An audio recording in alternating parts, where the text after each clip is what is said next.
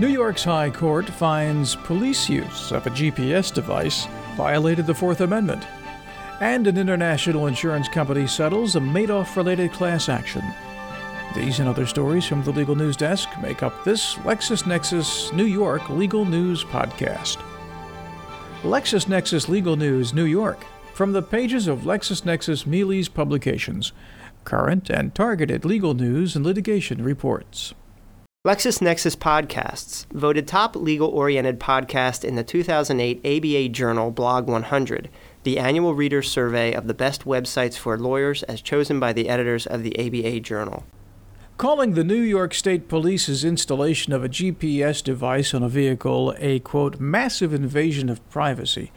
The New York Court of Appeals in May reversed a lower court and found that the warrantless use of such a tracking device on the defendant's car violated his Fourth Amendment rights and provisions of the New York State Constitution.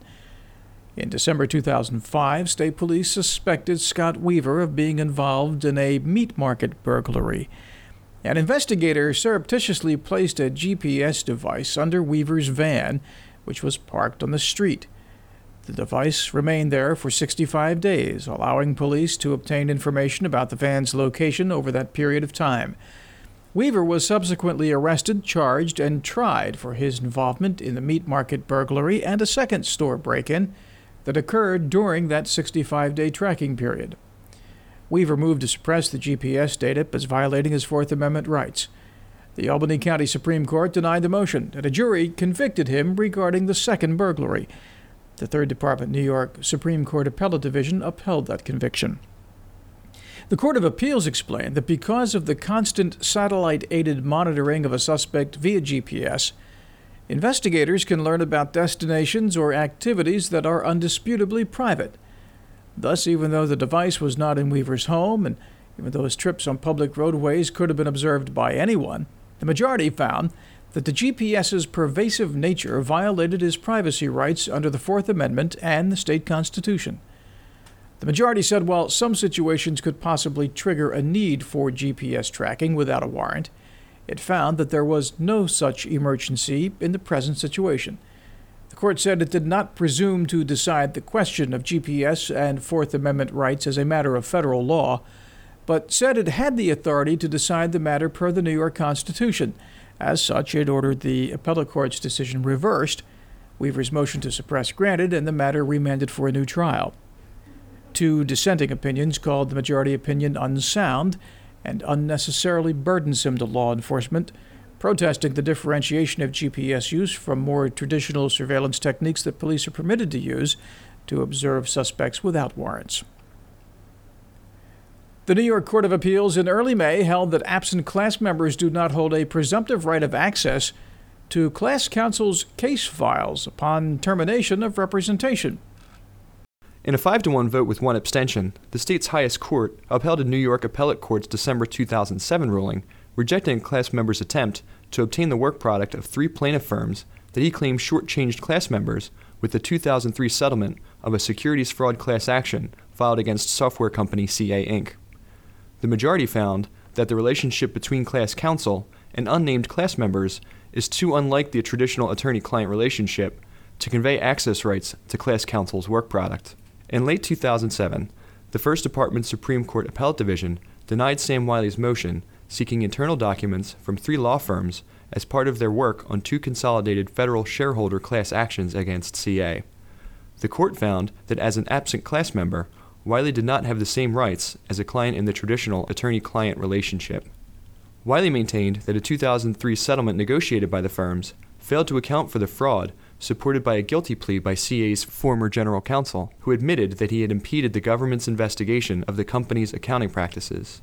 The majority held that an absent class member is not party to the typical attorney client relationship. For LexisNexis Legal News, I'm Shane Dilworth. An international insurance company has agreed to settle a class action lawsuit filed by investors who claim the company and others failed to provide proper due diligence before investing in the Bernard Madoff Ponzi scheme. In a press release announcing the settlement agreement in principle, Argus Group Holdings, parent company of Argus International Life Bermuda, said it has agreed to settle the shareholders' claims in exchange for a broad package of relief, including loans to policyholders the assignment of certain Argus International claims to a litigation trust, and cooperation by Argus International in connection with litigation of the assigned claims. The class action was filed in the Southern District of New York in January on behalf of all purchasers or owners of variable universal life insurance policies offered by Argus International Life Bermuda Limited. The action alleged Argus and others committed negligent misrepresentation, were unjustly enriched, breached their fiduciary duty, and or aided and abetted in the breach of fiduciary duty by failing to perform the requisite due diligence before investing in the Madoff Ponzi scheme. According to the press release, the settlement is still subject to documentation and court approval. The First Department New York Supreme Court Appellate Division has affirmed the dismissal of fraud and breach of fiduciary duty claims against Wells Fargo Insurance Services and Wells Fargo Bank based on an alleged contingent commission conspiracy. New York Attorney General Andrew Cuomo alleged that Wells Fargo accepted hidden compensation from certain insurance companies based on the amount of business Wells Fargo steered to them. The New York County Supreme Court granted Wells Fargo dismissal motion finding the causes of action did not adequately allege any specific instances in which persons or entities were adversely affected by Wells Fargo's conduct. Pursuant to a long-standing agreement between the U.S. government and the American Society of Composers, Authors, and Publishers, or ASCAP, a New York federal judge issued a May 13th ruling determining an interim blanket license between ASCAP and YouTube for music videos that are featured on the site judge found both sides' proposed rates were unreasonable.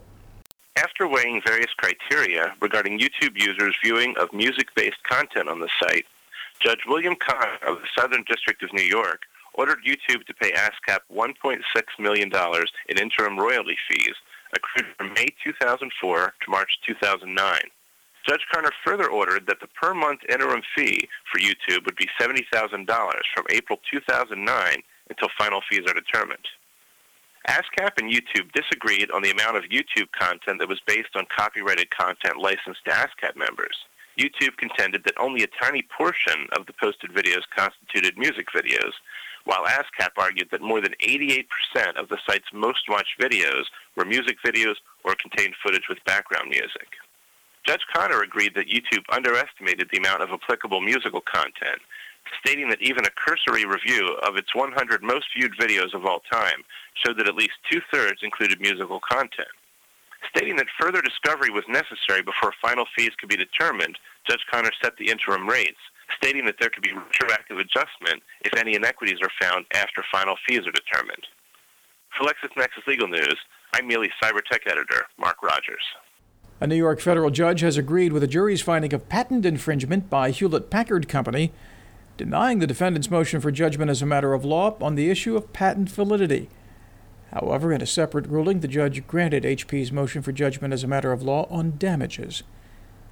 U.S. Circuit Judge Randall Rader, sitting by designation in the Northern District of New York, found that plaintiffs Cornell University and Cornell Research Foundation were entitled to $53.4 million for HP's infringement, not the 184 million initially awarded. The dispute was first filed in 2001, and according to court documents, the invention claimed in the patent attempted to remedy a limitation of early computer processors, which could issue and execute only one instruction at a time. A May 2008 jury trial resulted in a plaintiff verdict on patent validity and patent infringement. On subsequent motions for judgment as a matter of law, the court rejected HP's argument that the claim construction was erroneous and that the patent is invalid for failure to satisfy the written description requirement. The judge also found in favor of the plaintiffs on validity, but not, however, on the issue of damages. The judge found, quote, Cornell proffered a royalty base that incorporated much more than the claimed invention without providing any additional evidence demonstrating entitlement to the entire market value of any Hewlett Packard product. The judge overseeing the Zyprexa multi-district litigation in mid-May disqualified one plaintiff expert as, quote, shockingly careless with facts, but approved another without a hearing. Defendant Eli Lilly moved to disqualify plaintiff causation expert Dr. Stephen J. Hamburger, MD. Senior U.S. Judge Jack Weinstein of the Eastern District of New York said that although Hamburger is qualified, his opinions on the direct effect of Zyprexa on insulin producing cells, quote, rely on subjective methodology a fast and loose application of his scientific theories to the facts, and conclusion driven assessments of the issues of causation in the cases on which he is proposed to testify. The judge said Hamburger could not be allowed to testify because his opinions are neither based upon sufficient facts or data, nor are they the product of reliable principles and methods, and he had not applied the principles and methods reliably to the facts of the case. Judge Weinstein found Hamburger had been, quote, shockingly careless about the facts of the cases he proposed to opine about, unquote, and repeatedly and impermissibly stretched the truth to support findings of causality. He said, quote, The court cannot permit a major pharmaceutical litigation to become the subject of the kind of rubber stamp expert opinions that have so marred mass litigations, such as those involving asbestos and breast implants. Close quote. Judge Weinstein said an evidentiary hearing or argument is not required on the admissibility of Paul Fitzgerald, an endocrinologist at the University of California at San Francisco, adding the submitted papers suffice and support this decision. For LexisNexis Legal News, I'm Emerging Drugs and Medical Devices editor Tom Moylan. An appeals panel May 12th dismissed a group of property and business owners sued alleging that an urban development corporation's taking of their land violated state law. The Second Department Appellate Division held the public use clause of the state constitution need not be taken literally. Atlantic Yards is a 22 acre redevelopment project that's been proposed to revitalize an area of Brooklyn. Daniel Goldstein and others comprise a group of residents and business owners whose homes and businesses have been slated for condemnation to move the project along. New York's eminent domain procedures law allows challenges to takings in the state's appellate courts. Goldstein and the others took their case to the Second Department Appellate Division against the New York State Urban Development Corporation doing business as Empire State Development, asking the court to find that the New York Constitution imposes a more restrictive standard for the taking of private property than that imposed by the U.S. Constitution, and that the more restrictive standard has not been satisfied. Goldstein and the others claim the public use clause of the New York Constitution must be read literally to allow the taking of private property only where that property is to be held open for common use by all members of the public. The appellate division panel found, though, that the condemnation does not violate the public use clause of the state constitution because it cannot be said that the public benefits which the Atlantic Yards project is expected to yield are incidental or pretextual in comparison to the benefit that would be bestowed upon the project's private developer. This is LexisNexis Legal News, New York. The Lexis One community, where individual attorneys are going for free case law, the Lexis web search engine, free forms, and Mealey's online. Get access to Lexis.com through research packages for the time you need without signing a long term contract. Check out emerging issues analysis, news, blogs, the Download Center, the LexisNexis store, and more. Lexis One, the online community and research resource for individual attorneys. www.lexisone.com. For more information on these and other litigation news stories, visit www.lexisnexis.com slash Mealeys, M-E-A-L-E-Y-S, or totallitigator.com. The LexisNexis New York Legal News podcast was written by the editors of LexisNexis Mealey's Publications, current and targeted legal news and litigation reports. The LexisNexis New York Legal News podcast, copyright 2009 by LexisNexis, a division of Reed Elsevier Incorporated. LexisNexis, Total Practice Solutions. I'm Steve Bursler. Thank you for listening.